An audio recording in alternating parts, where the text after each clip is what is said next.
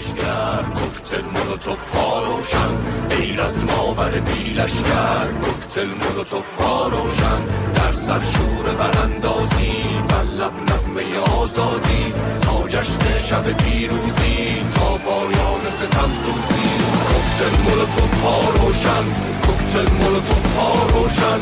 کوکتل مولوتوف فاروشن کوکتل مولوتوف فاروشن. کوکتل مولوتوف فاروشن. کوکتل مولوتوف فاروشن کوکتل مولوتوف فاروشن کوکتل مولوتوف فاروشن هیزم آتش نفرت کن جان صحابه قدرت را. کوچه به کوچه منور کن. نخمه مذهب ظلمت را. بر سر خواب سپاه شب ساق به ساق شبی خونزن در دل تیره جلادان مشعل سرخ حراس افکن. کوکتل مولوتوف ها روشن. کوکتل مولوتوف ها روشن. کوکتل مولوتوف ها روشن. کوکتل مولوتوف ها روشن. حملات فیزیکی هواداران رضا پهلوی به تظاهرات ضد حکومتی ایرانیان در خارج کشور آدم رو بی اختیار به یاد شبون بیمخ و نوچه هاش میندازه. موافقید؟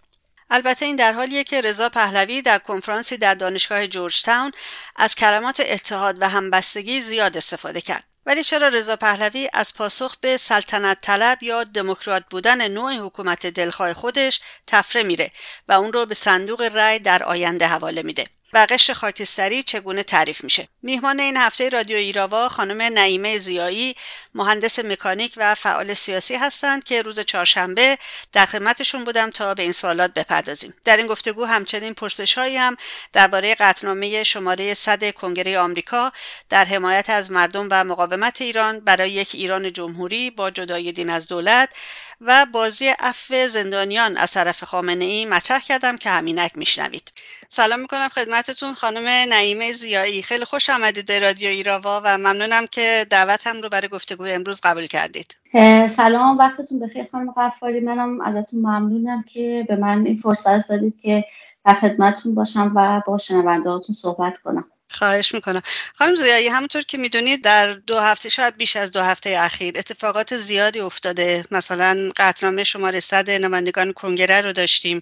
در حمایت از یک ایران جمهوری تظاهرات مقاومت ایران در پاریس رو داشتیم. آقای رجوی یک پیامی دوباره دادن در رابطه با این اتوبوس مجانی رضا پهلوی و یه چند تا اتفاقات دیگه بود. بذارین از موضوع آخر شروع کنیم فکر کنم بهتره. باقی مونده سلطنت پهلوی خانم ضیایی تلاش دارن اینجوری جلوه بدن که یک اپوزیسیون تشکیل شده و آماده گفتگو هست به طور مشخص با دولت های اروپایی و باز هم به طور مشخص با فرانسه. می‌خواستم ارزیابی شما رو از این تلاش ها بدونم و آیا اینکه با این اتوبوس مجانی میشه به سرنگونی رژیم آخوندها رسید؟ واقعیتش این است که این چیدمانی که رسانه ها سعی می‌کنن با یه تبلیغات وسیع روبروی مردم بذارن به نظر من هیچ چیزی به جز چیدمان حکومت نیست. از هر نظر که نگاه می‌کنی همون الگوی اطلاعات امنیتی است که سالا به نام اصلاح طلبی مردم غالب کردن که در اصل هدفش هم به تعویق انداختن سرنگونی بوده. به نظر من این یه دوره همی مزهکه که تشکیل دادن یه سری افراد رو گذاشتن که این افراد نه تنها هیچ سابقه مبارزه با رژیم رو ندارن بعضی از اینا حتی تا همین سه چهار سال پیش هم از اصلاحات و شیادی حکومت ارتزاق می‌کردن. حالا شما فکرش رو بکنید. دختر و پسر از کردستان و بلوچستان بگیرید تا تهران و کرج. جونشون رو واقعا به خطر انداختن فدا کردن. و حالا چند سلبریتی دور فرزند ذکور دیکتاتور سابق جمع شدن که نقش راه انقلاب نوین مردم ایران رو رونمایی کنن از همین الان هم میگن کسانی که مخالف ما فکر می‌کنن خائن هستن. دقیقا. خیلی کلمه بزرگی استفادهش توسط کسی که خودش میگه من چهار ماه اومدم تو سیاست. دقیقا این صحبت اتفاقا خانم گلشیفته فراهانی کرده و از همین الان داره تهدید می‌کنه کسایی که بخوان در مورد شکل حکومت بعد از نبود جمهوری اسلامی صحبتی بکنن اینا خائن هستن و البته یک اتوبوس هم اومدن اینجا برای ما راه انداختن که این اتوبوس هم میگن مجانیه. مقصدش هم که روز 11 فوریه که لس آنجلس برنامه داشتن با پرده برداری از عناصر ساواک مشخص کردن که کجا قرار ما بریم. حالا که ما نباید در مورد حکومت بعد از سرنگونی جمهوری اسلامی حرف بزنیم پس مقصد ساواک هست. حالا چه کسی راننده اتوبوس هست؟ اونم از عجایب روزگاره که رضا پهلویه که تا داره تا چند روز پیش داشته از سپاهی و بسیجی و فکر کنم هنوزم اگه بهش فرصت بدن دوباره بله می‌کنه. بله. شاگرد راننده هاش هم که مشخصه یکیش مسیح علی نژاده که تا همین چند وقت پیش رو بگیر اصلاحاتچیا بوده مدافع اونا تو خارج کشور بوده حتی مدافع حق خامنه ای بود که من شاید خودتون دیده باشین توی جلسه که توی لندن بود کنار علیزاده نشسته بود و از حق رهبری حرف می‌زد. بعد حق رهبری رو باید ادا کنیم. ادا کنیم چطوری آره. باید ادا کنیم؟ آره. یکیش هم خانم عبادی است که میگه سال 57 ما چی نداشتیم؟ مغز نداشتیم. مغز نداشتیم. تواب برنامه تواب سازی هم هست که اینا همه حالا می‌خوان به بچه های ایران بگن که راه گذر از جمهوری اسلامی چیه؟ این هم یه داستان دیگه است که راه گذر از جمهوری اسلامی معنیش چیه؟ هست دقیقا اینم از اون قوطی های سربسته که مثل خمینی بعد از اینکه مردم حکومت سرنگون کردن بعد معلوم میشه که چیه داستان داخلش چی هست. آره، خوده اول که اجرا شده خانم زیایی فکر می‌کنم. همین تظاهرات لس آنجلس کسی که تظاهرات رو برگزار کرده گفته همه بیان. ولی وقتی بله. رفتن اونجا خودشون تریبون رو گرفتن عکسای رضا پهلوی رو بردن بالا. خود رضا پهلوی اومد و سخنرانی کرد که اینها مردم نمی‌دونستن از ریز جریان. و این خوده بزرگی است که قدم اول برداشتن دیگه.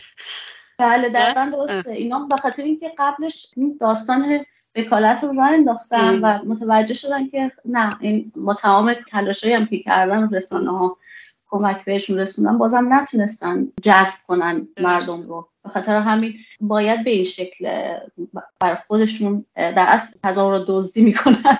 درست بله، دیگه این قضیهشون هم دیگه فکر کنم یه بار می‌تونن این کار بکنن. دیگه هر دفعه این مسئله رو نمی‌تونن. نه دیگه.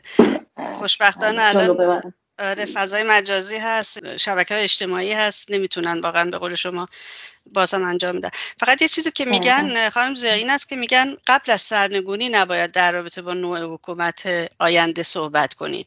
و میگن اگر کسی صحبت کرد مثلا به طور مشخص همین گلشیفته فرانی که از قول خودش و کریمی فوتبالیست ایرانی صحبت می‌کرد و پیامشون رو خوند همین حرف رو می‌زد. می‌گفت الان هیچی نگین الان با ما بیاین. وقتی صندوق های رأی آماده شد برین اونجا رأی بدین. ولی خود بله. آقای پهلوی نمیگه الان. به خاطر همینه شاید که نمیگه سلطنت یا دموکراسی. شاید که از این اصول منشورشون باشه. نمی‌دونم. هست؟ بله. حالا علت این که رضا پهلوی در مورد سلطنت و جمهوری جواب نمیده به نظرم این اتفاقی نیست. من فکر می‌کنم که یه جنگ و دعوایی الان بین دو تا جبه هست. جنگ و دعوا مال امروز و دیروز نیست. جنگی که حداقل تو صد سال اخیر مردم ایران باش درگیر بودن. یکی جبهه خلقه یکی جبهه ضد خلقه. به قول شاعر دوره مشروط فرخی یزدی میگه جنگ ناخدای استبداد با خدای آزادی. خب یه طرف مقاومت مردمه برای رسیدن به آزادی. یه طرف استبداد اوریانه. حالا این استبداد اوریان چه شاهی چه شیخی فرقی نمی‌کنه. هر دوتا در یک قالب و برای حفظ و کسب قدرت هست. حالا این جنگ و لشکرکشی در از هیچ حد وسطی به نظر من نداره. دیگه لایه خاکستری وجود نداره. توی زمان اصلاحات خیلی سعی می‌کردن که این مرز رو مخدوش کنن و مشخص نشه که درست و غلط چی هست. ولی بعد از سال 96 که مردم به خیابون شعارهای ضد اصلاح طلبی هم می‌دادن حالا این وظیفه به عهده بچه شاه گذاشته شده. اون مطمئنا این مسئله رو جواب نمیده فقط به همین دلیل به خاطر اینکه این مرز مخدوش بشه و مشخص نشه که به شکل مشخص چی می‌خواد حرف اساسیش چی هست. چون اگه مشخص بگه که دنبال سلطنت هست با توجه به اینکه 53 سال خانواده اینا از طرق مختلف مردم رو سرکوب کردن چه ملیت ها و چه دیگراندیشان رو به خاطر همین خب مشخص میشه که طرف ضد خلق هست. پس من فکر می‌کنم که به این دلیل در موردش صحبت نمی‌کنه.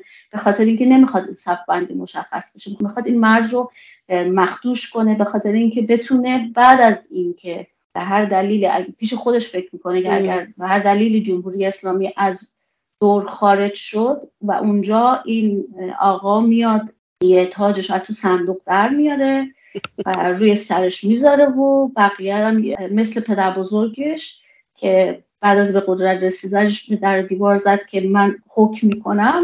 همون رو به همون شکل در دیوار بزنه که من حکم می‌کنم و دو تا رو بکشه. ولی خب متاسفانه برای ایشون که دیگه مردم زیر بار حکومت مادامون عمر تک نفره نمیرن. و من فکر می‌کنم که به همین دلیل هم هست که باید با خود و دوز و کلک هدفش رو پیش ببره. درسته. خانم زیایی حالا تو همین بحث اتوبوس ما یک کم دیگه بمونیم. تو این دور همی که داشتن در جورج تاون واشنگتن رضا پهلوی تو صحبتهایش صحبتهای اولیش خطکشی و خط قرمزای خودش رو یک بار دیگه تکرار کرد و از کسانی که مقاومت می‌کنند و کینه دارند و بخشی از مشکل هستند صحبت کرد و اونایی که خودمختاری رو قبول دارن خودمختاری ملیت های ایران رو قبول دارن. البته خودش رو به نفهمی می‌زنه در حالی که پدرش بخشی از ایران رو بخشید مثل اینکه ارث پدریش باشه بخشید و از ایران جدا کرد. خانواده که کلا چه پدرش چه پدر بزرگش سالهای سال ملیت ها رو سرکوب می‌کردن. شما توی مثلا پیام همین رضا پهلوی همین چند وقت پیش هم اگه دیده باشین توی اخبار گفته بود که 21 آذر 1355 مثلا نجات آذربایجان بوده. در صورتی که خود ترک ها اون روز رو قتل عام آذربایجان می‌دونن قتل عام ترک ها می‌دونن و این هم توی تاریخ هست که چنین کاری کردن. و یا قاضی محمد رو که رهبر کردا در فروردین 1326 توی میدون مهاباد دار زد همراه دو نفر دیگه از یارانش.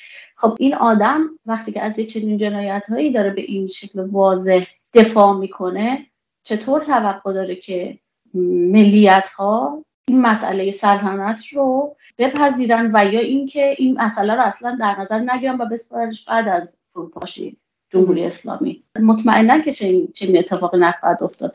و همه از همین الان می‌خوان بدونن که بعد از اینکه حکومت آخوندی سرنگون شد چه چیزی در انتظارشون هست و دیگه زیر بار اون بعد و وعیدا نمیرن. یعنی رضا پهلوی توی این مسئله اشتباه محاسباتی می‌کنه و اتفاقا تو همونجور که خود شما گفتین هم پدرش هم پدر بزرگش. بدون جنگ قسمت های از ایران رو بخشیدن. مثلا کوههای آرارات رو که رضا خان به ترکیه داد و یا بحرین رو که محمد رضا استقلالش رو یعنی زیر بارش رفت. خب اینها چیزایی نیست که الان الان اون می‌خواد بیاد از خاک وطن مثلا دفاع بکنه. خب این باور کردنی نیست این مسئله. تاریخ اینو نشون نمیده. درسته. یه برداشت دیگر من دارم از این دوره همی خانم زیایی. این که به نظر من البته که این یک در واقع یک جلسه بود علیه مجاهدین و نیروهای برانداز رژیم. چون تک تک این افرادی که اونجا حضور داشتن ما موازشون رو می‌دونیم و دشمنی دارن با مجاهدین. البته من برای آقای محتدی هرچند احترام قائلم ولی نمی‌فهمم ایشون. حضور ایشون تو این جمع اصلا نمی‌فهمم واقعا. و همینطور آقای اسماعیلیون که مدام میگه سپاه باید تو لیست بره ولی اون فرصتی که به وجود اومد که توی لیست بره رو با مشاوره غلط دادن سوزوندن. دقیقا بله. دقیقا. درست فکر می‌کنم؟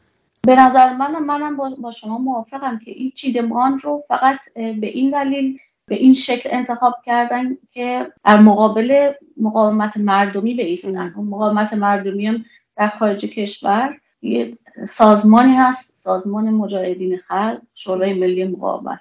و شاهد این صحبت هم اینه که تمام این افراد همونجور که خود شما گفتین موازهشون به این شکل مشخصه که زمانی بهشون دوربین و میکروفون میدن که قبلش در حضور رسانه ها اعلام کرده باشن که از مجاهدین فاصله می‌گیرن. و یعنی اعلام براعت بکنن از مجاهدین. یعنی زمانی اجازه میدن که مواضعشون رو اعلام کنن که اول قبل از هر چیز اول مشخص باشه که مجاهدین نه. حالا حالا بیاین ببینیم چی.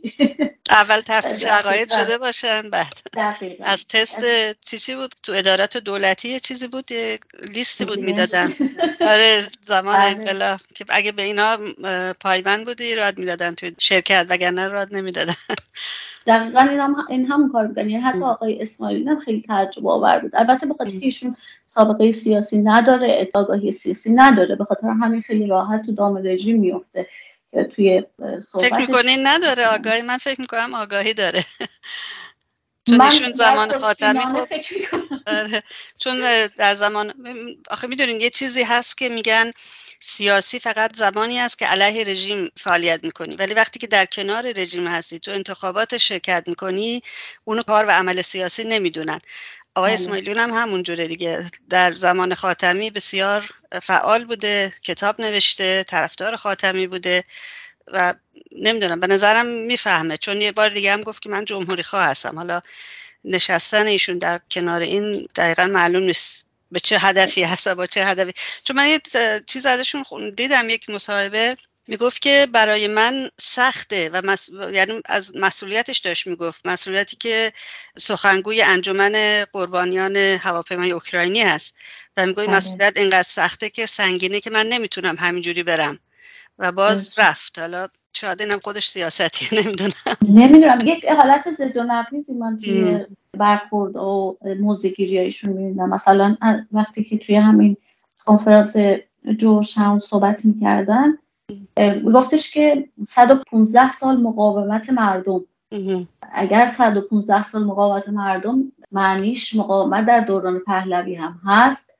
پس چطور شما در کنار رضا پهلوی میشینی که در اصل نه تنها نفی نمی‌کنه دیکتاتوری زمان پدر و پدر بزرگش رو براش کف و می‌کشه. من من خیلی متوجه نمیشم و همونجور که شما خودتون اشاره کرده در مورد آقای محتدی هم من خیلی متوجه نمیشم که چطور میشه که کنار کسی که کشتن قاضی محمد رو یک جنایت نمی‌دونه نشست و صحبت من, من به نظر من میاد که اصول مبارزه جور در نمیاد.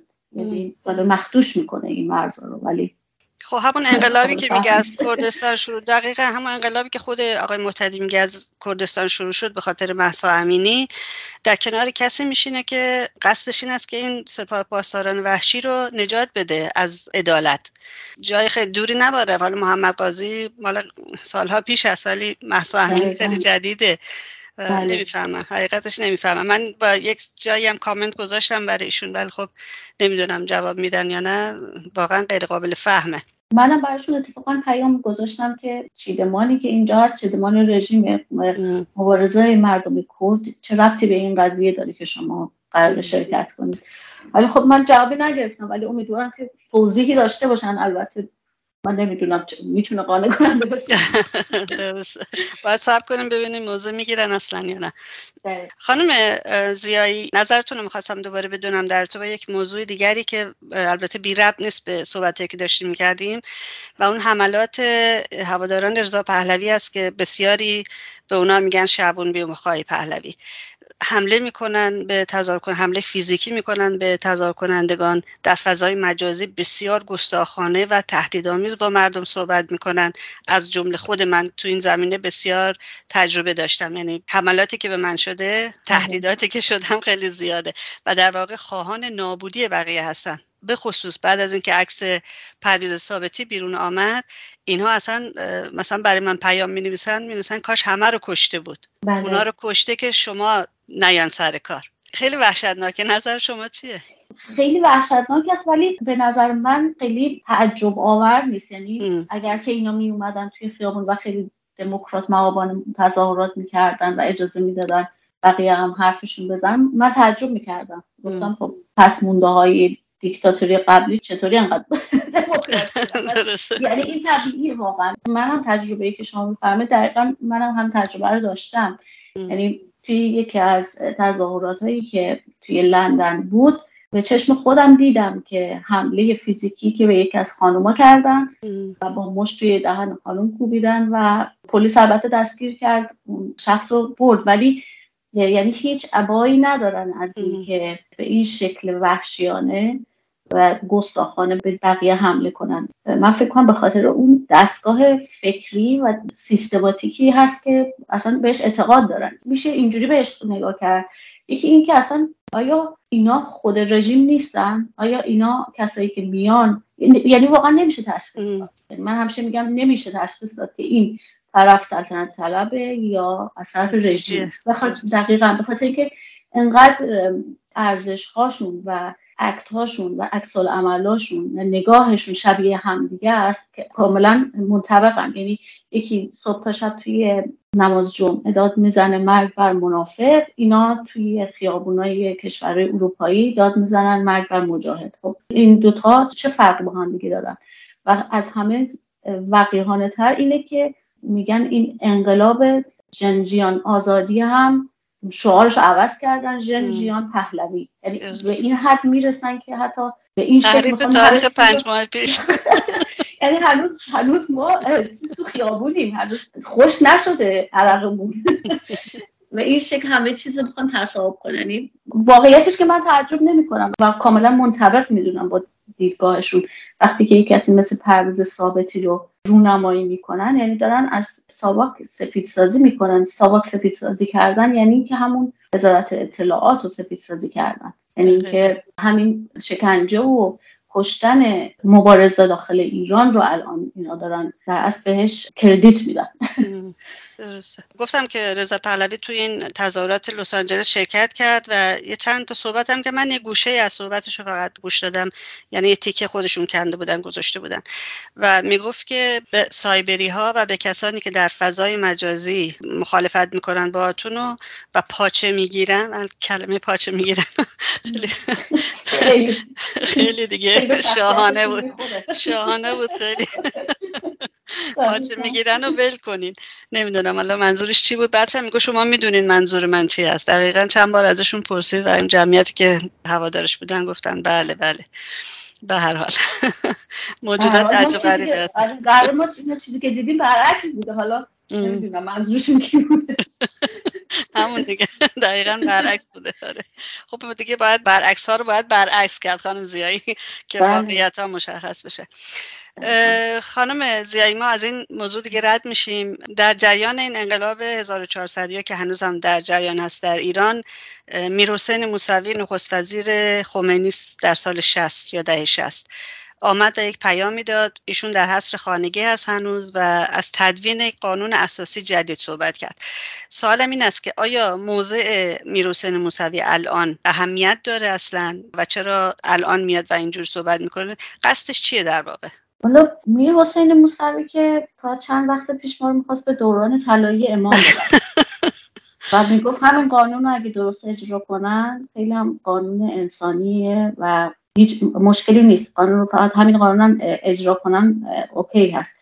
حالا چطور میشه که به این نتیجه می‌رسه که نه این قانون الان مسئله داره و دوران طلایی امام تکلیفش چی میشه؟ من مطمئن نیستم که چرا داره این مسئله رو مطرح می‌کنه. ولی هرچی که هست هیچ تاثیر و تفاوتی توی روند مبارزه مردم نداره. به خاطر اینکه کسایی مثل میر حسین موسوی اگرچه من خودم به شخصه با حصر خانگی ایشون هم موافق نیستم ولی کسایی مثل ایشون فرصت های خیلی زیادی داشتن برای اینکه حسن نیتشون رو نشون بدن. اگه ایشون من نمی‌دونم با چه فکر و پیشینه با چه برنامه ای می‌خواد قانون اساسی بشینه بنویسه یا مطرح کنه. شما بدون سرنگونی اون هم یعنی, یعنی خامنه ای رو بالا نگه میداره دیگه نه؟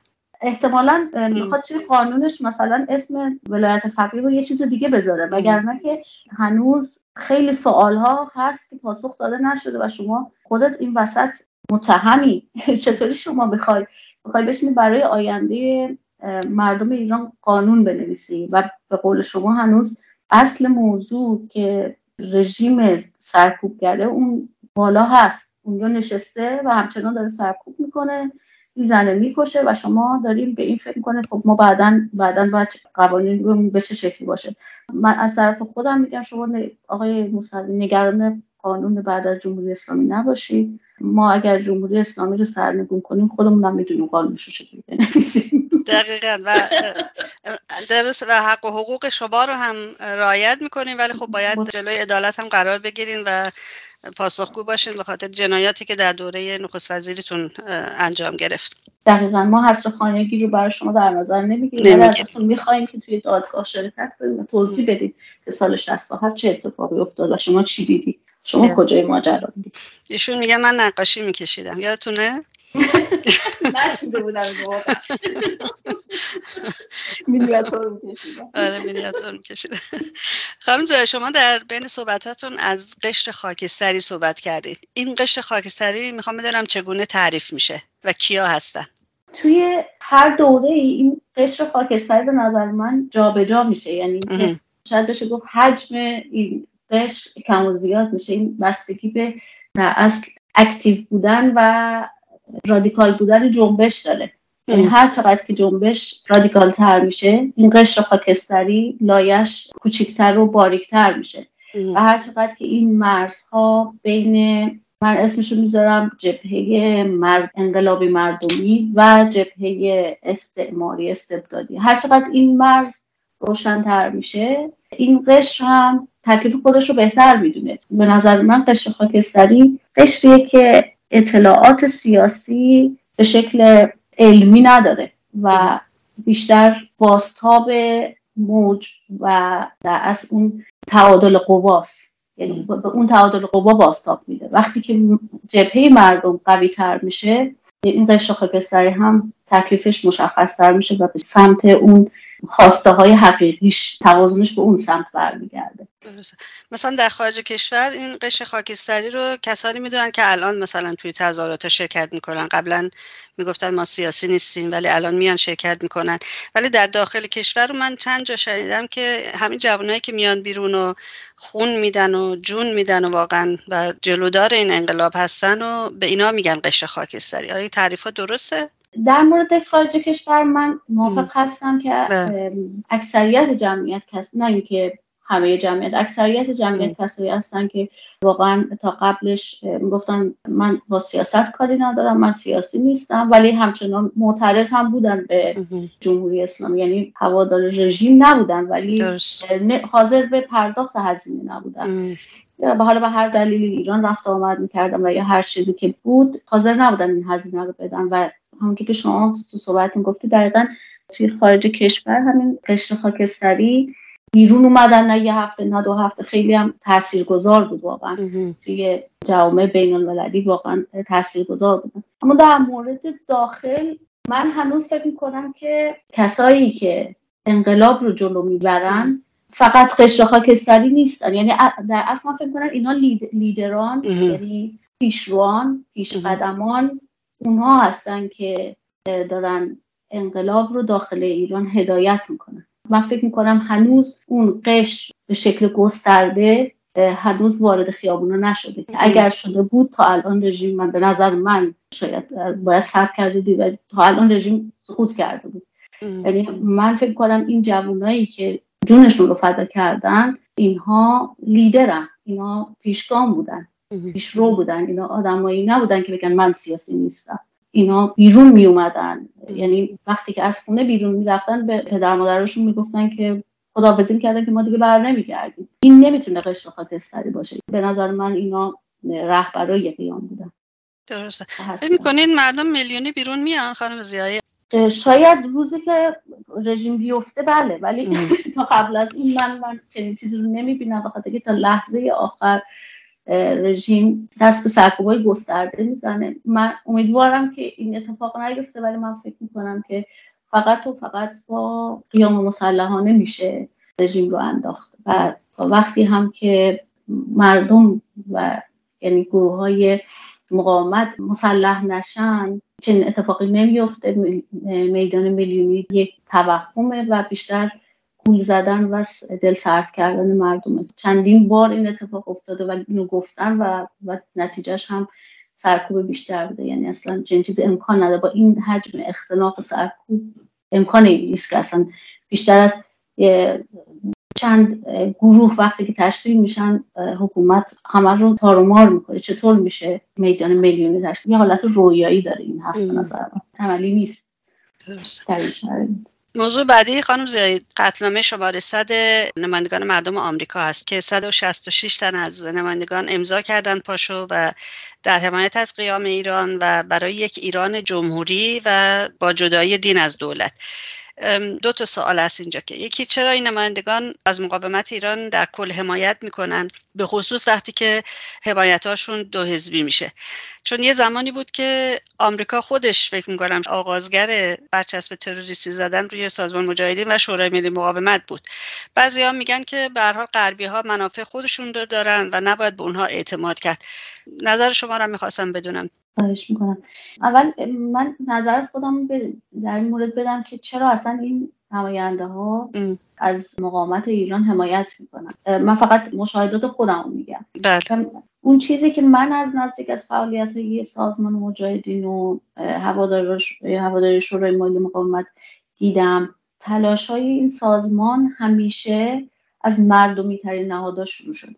یعنی از دیدگاه و دستگاهی که سازمان روی اون برنامه ریزی می‌کنه روشنگری و جذب لایه های مردمی هست. چون اصلا فلسفه وجودی این سازمان از خواست و نیاز مردم هست. به خاطر همینم برای همراه کردن افکار عمومی کشور اروپایی و آمریکا از های مردم این کشور رو شروع می‌کنه و پافشاریش رو روی حق مقاومت مردم ایران از طریق اینها به گوش دولت ها میرسونه اگرچه این کار خیلی هم زمان بر هست و این صحبت هم کاملا درسته که سیاست مداره کشور دیگه منافع ملی خودشون رو در اولویت می‌ذارن. درست. اصولا وظیفه هر سیاست مداری اینه که باید دفاع از حقوق شهروندای کشور خودش چونه زنی بکنه.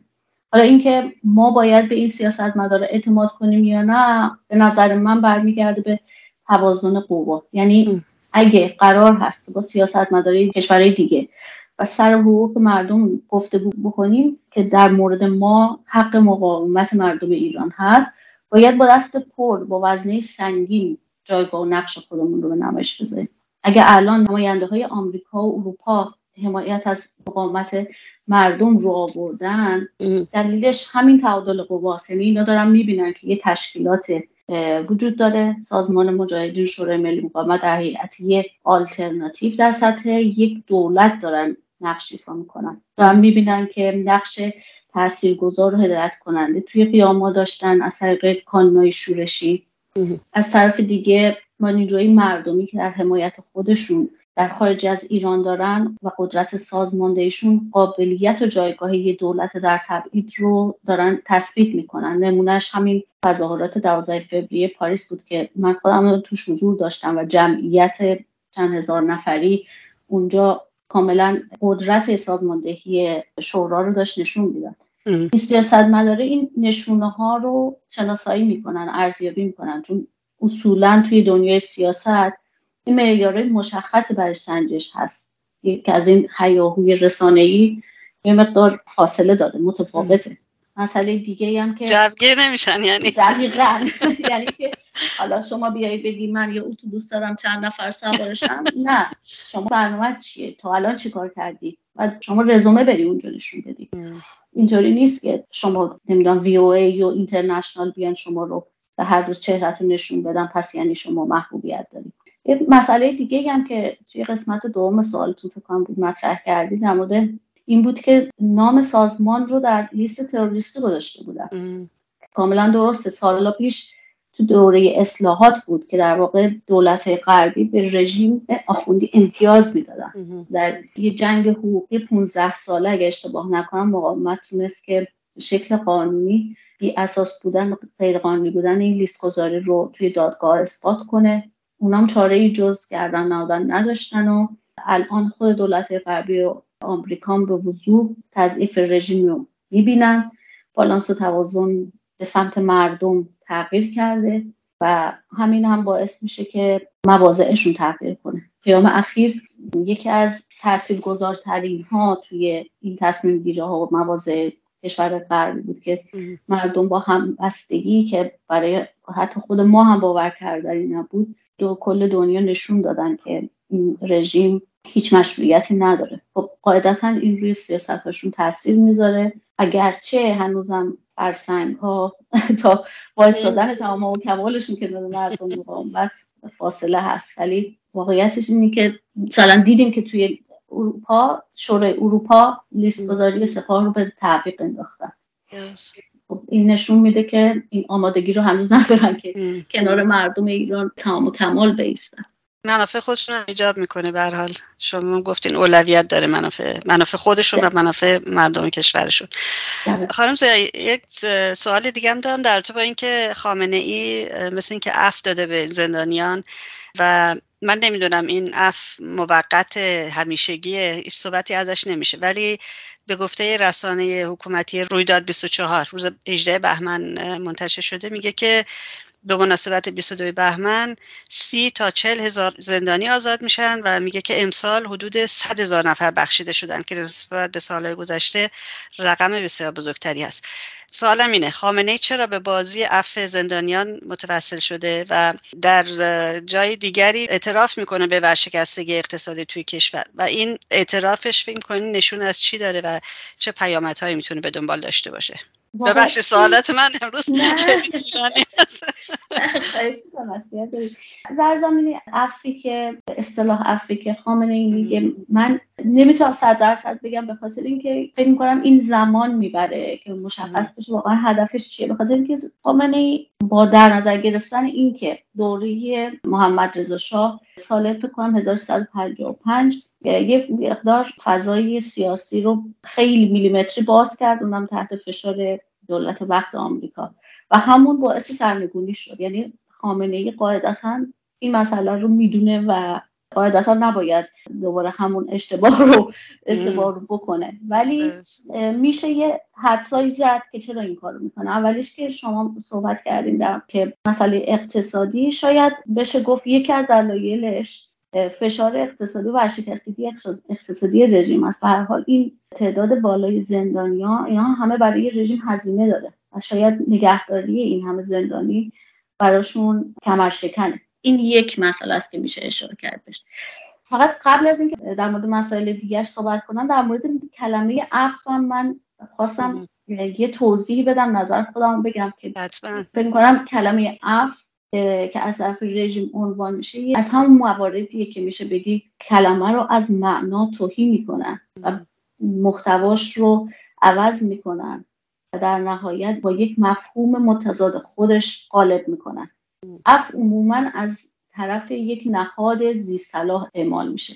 اونم برای یک گناهکار و خطاکار و مجرم. در صورتی که تو این مورد موضوع کاملا برعکس یعنی خامنه ای تو جایگاه متهم هست. یعنی این زندانی سیاسی هن که شاکی هن. در اصل خامنه ای است که باید محاکمه بشه بخاطر تمام جنایتش. حالا این جنایتکار یه نمایش ریاکارانه را انداخته. هنوز همونطور که گفتم برام صد درصد مشخص نیست هدفش چیه ولی شاید از روی شواهد بشه حد زد که این نمایش شاید بشه گفت بیشتر بازخورد خارجی داره. تو این چند ماه فشارهای بین المللی روی رژیم اونقدر زیاد بوده که منجر به محکومیت های پی در پیش توی تقریبا میشه گفت تمام عرصه از حقوق بشری بگیره تا لیست گذاری سپاه ایجاد کرده. حالا خامنه ای با دستور آزادی یه تعداد انگوش شماری از این زندانیا اینجا میگه سی هزار چل هزار ولی هیچکس نمی‌دونه واقعیتش چیه و چند نفر قرار آزاد کنه.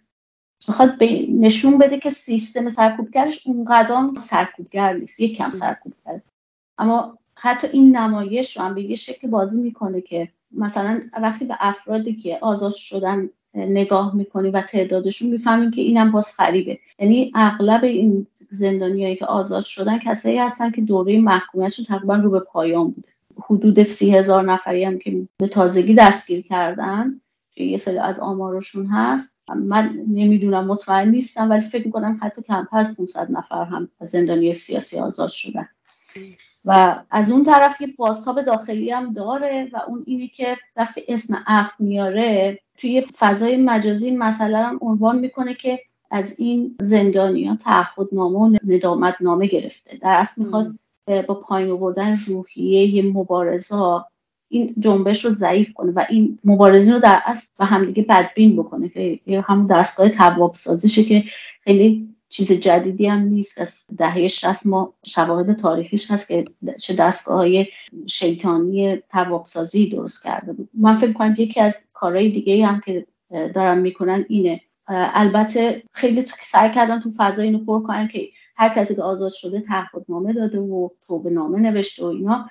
ولی من خبرهایی که شنیدم از کسایی که آزاد شدن اینطور نبوده. اغلب کسایی که آزاد شدن حاضر نشدن که نامه بدن به توبه نامه بدن و با این حال آزادشون کردن. و حتی من اینو هم شنیدم که به یک سری اومدن گفتن که شما مشمول عفو شدید طرف گفته آزادی باید بریم. گفته من اصلا علاوه عفو نکردم اصلا گناهی نکردم گفتم عفو بشم که برم. من نه من همینجا هستم. یعنی حتی چنین مواردی هم بوده. یعنی می‌خوام بگم سطح آگاهی مبارزین الان انقدر بالا هست که و این هم توی سیر تکاملی مبارزه میشه دید من یه جایی خوندم که خانم موزیایی یکی از زندانیان رو بهش گفتن اف شاملت شده و اونم همینو گفته که من گناهی نکردم که اف بخواد در من اجرا بشه و من نمی‌خوام آزاد شم. و این رو به زور به زور فیزیکی از زندان بیرون کردن. خیلی جالب بود من. بله. دقیقا من این رو از چند مورد شنیده برای به خاطر اینکه اسامیشون رو نمیشه عنوان کرد بله. آدم نمی‌تونه به خاطر امنیت افراد. ولی این واقعیت هست و این واقعا آدم چی میگن به قول انگلیسی؟ ها really proud of them. آدم به خودش افتخار می‌کنه که چه جوانای کشورش دقیقا چنین آدمایی هستن و واقعا ما ازشون یاد می‌گیریم. سرمون رو بالا می‌گیریم در دقیقا همینطوره. خانم زیایی خیلی ممنونم که وقت باز کردی. ببخشید دیر وقتم از اونجا. وقتتون رو خیلی گرفتم ولی واقعا تشکر می‌کنم از اینکه هم باتون آشنا شدم و همین که صحبت های مفیدتون رو شنیدم. امیدوارم که در برنامه بعدی باز در خدمت شما باشم. شب روزتون بخیر. خواهش می‌کنم. منم خیلی ممنونم ازتون. برای من باعث افتخار بود که خدمت باشم من از شما یاد گرفتم و منم همینطور. که شما موفق باشید و وقتتونم بخیر. قربان شما.